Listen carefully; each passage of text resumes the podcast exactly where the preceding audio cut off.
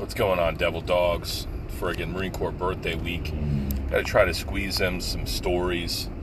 You know, tell some stories, spin some yarns. Jeez.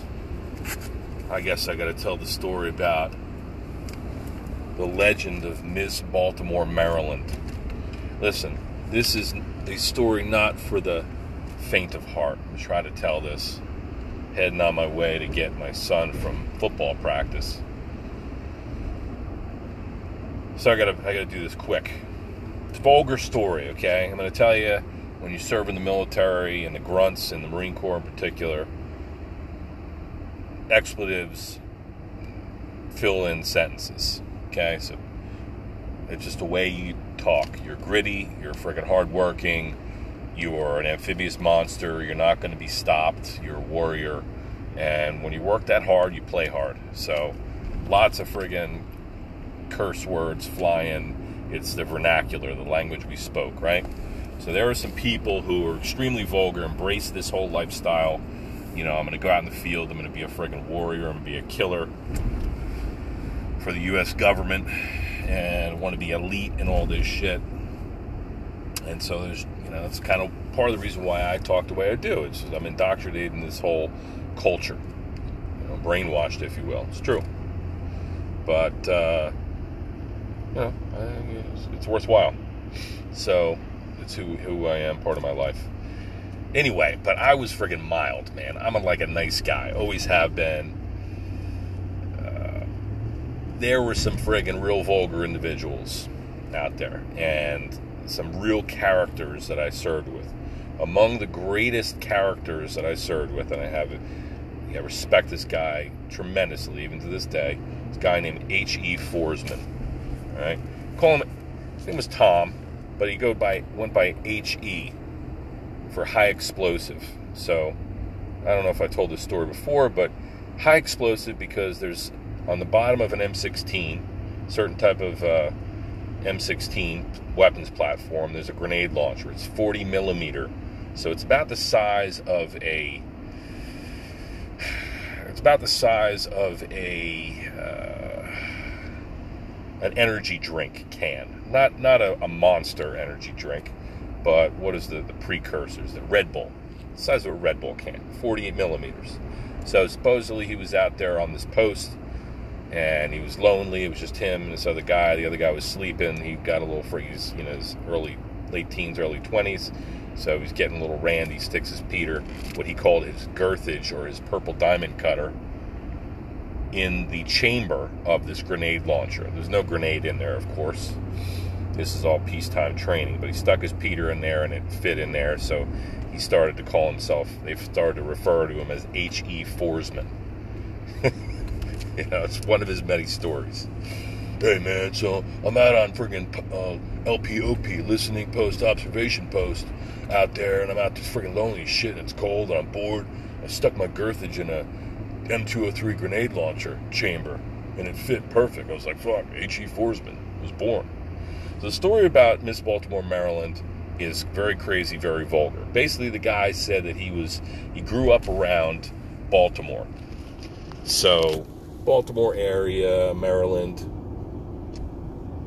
And he was home on leave at some point. So he's got a couple weeks off and he's prowling around. Got his high and tight. Friggin' had been in the Marine Corps for a few years, back from a few deployments, whatever. He is hanging out at this hotel bar, and who's in there but Miss Baltimore, Maryland? She was beautiful. She's wearing friggin' hot pants, OB. True story, no shit. Turns out she is Miss Baltimore, Maryland. And so all these guys are hitting on her. I was like, fuck it, I don't want to have. I'm just giving a silent treatment, just hanging out in the corner doing my thing. Just get off deployment. We, you know, we started talking. I bought her a beer. She's into me, man. I couldn't believe it. Miss Baltimore, Maryland. So I'm like, fuck, man. We hung out the entire night. We're getting friggin' hammered, drinks, shots, the whole nine yards. This chick could fucking party. Right, OB? check it out. She starts friggin' coming on to me, man. So I said, fuck it. We got a hotel. We go up to the hotel room and, you know, we're fooling around. We're making out, kissing her all over. friggin', it's where it gets really vulgar. I pull off her friggin' pants. She's got this awesome friggin' thong on there. Body is like unbelievable, OB. Tits all friggin' day. She's looking just, she's hot, and she's hot for me. I'm looking at this guy, I'm saying, there's no fucking way. Miss Baltimore, Maryland. You picture her in her crown and her little sash that she wears across her shoulders there. Miss Baltimore, Maryland. There's no way she's going, going for this guy, but whatever. If it's, if he's lying, it's still a great story. They're fooling around. He's, you know, she's, I'm, it's crazy now. She's scobbing my knob, OB. I'm freaking making out. I'm eating her out. It's freaking great. We got all this foreplay going. And she's like, better not blow your load. So we're fooling around. And, you know, um, I stick it in. We're freaking going back and forth, freaking hitting her hard. She's asking for more. She tells me to put it in her butt. So I stick it in her butthole, OB. And it was really tight. And I I stuck it in, and, and, and she like, you know, she kind of screamed a little bit, and she was like, oh, like, I'm like, okay, so here we go. So I was sticking in her butthole, and my, my girth, my purple diamond cutters penetrating her butthole, and she's loving every bit of it. And I pull out my girthage, and the fucking, her butthole yawns at me. It goes like wah wah, and he moves his lips like open and close, right? It fucking yawns at me. So I was like, cool. I pulled it out, and it yawned at me. I put it back in, I pulled it out, and it fucking yawned at me, and I stuck it back in. It was like, cool, man. Okay. So we're going at it, and I'm freaking ready to, I'm ready to blow chunks, right? Just the most vulgar individual you've ever met in your life. I'm ready to freaking bust my nut. So I pull it out, and I freaking bust my nut all over her back. OB, she's loving it. The only thing is, I look on the tip of my girthage when I after I bust my nut, and there's this murky turd up there. There's this murky turd on the tip of my Peter, and so I like, like shit. What am I gonna do with this thing? Huh?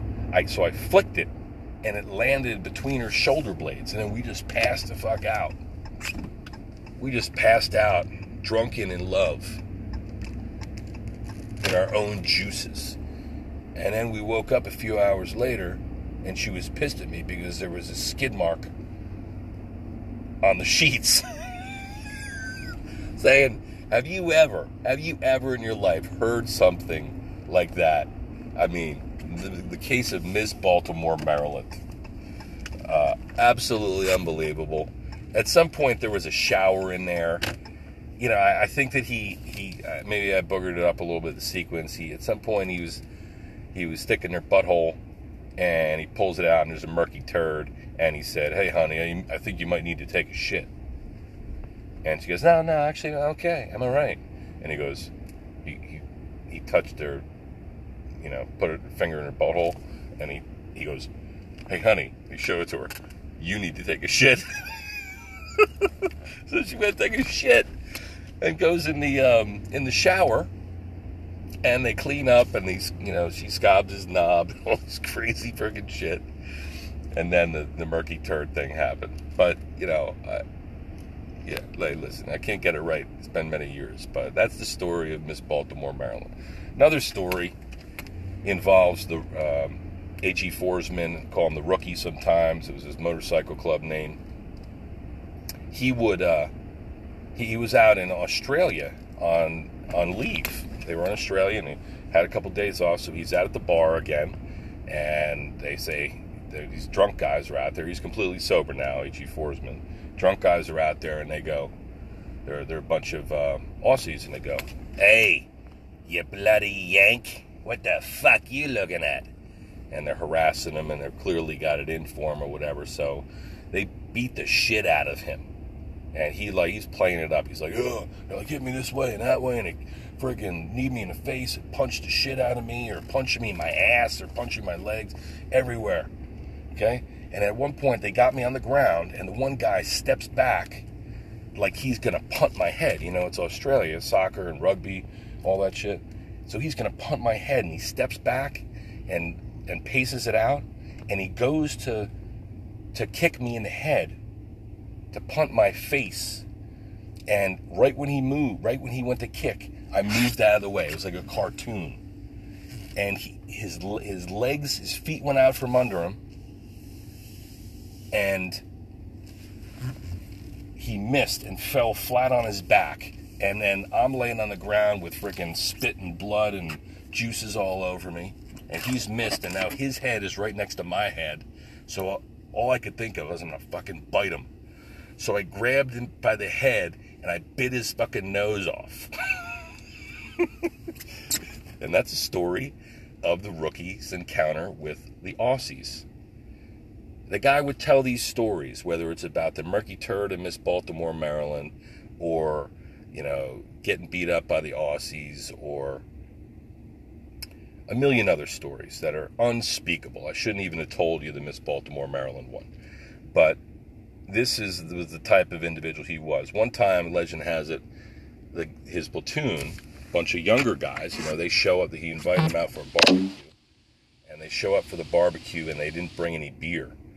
They brought like a six pack of beer and he was pissed because they didn't bring more beer because they were ready to party. He started throwing full beer cans at them and told them to get the fuck out of there. You know, and then he showed up to the barracks like the next day or whatever. He it was everything was better. Just a crazy motherfucker. Very freaking vulgar, like you wouldn't like, you know, like I've conveyed. Unbelievable. Uh, a warrior, the type of guy that you just knew. I don't know if he was if he served in combat. I think he might have told a story about kicking around a, a burned corpse's head or something like that in Saudi in uh, and uh, in the Gulf War. He's he was a fucking animal. You know, he's the type of guy where if you want to stay alive in combat, you'd want to stick next to him because he's just crazy and would do horrible things in order to to win and survive and keep you alive and loyal to the end. So mad respect to to H.E. Forsman. I miss him. Um, Got to tell the stories because for fear that they will be lost. There's many, many other stories that I can tell about him. He was my platoon sergeant. He treated me well. Um, we had our our uh, our scrapes together. Uh, we had our disagreements many times, but we mended up every time. I remember him fondly, love and respect. Tom Forsman.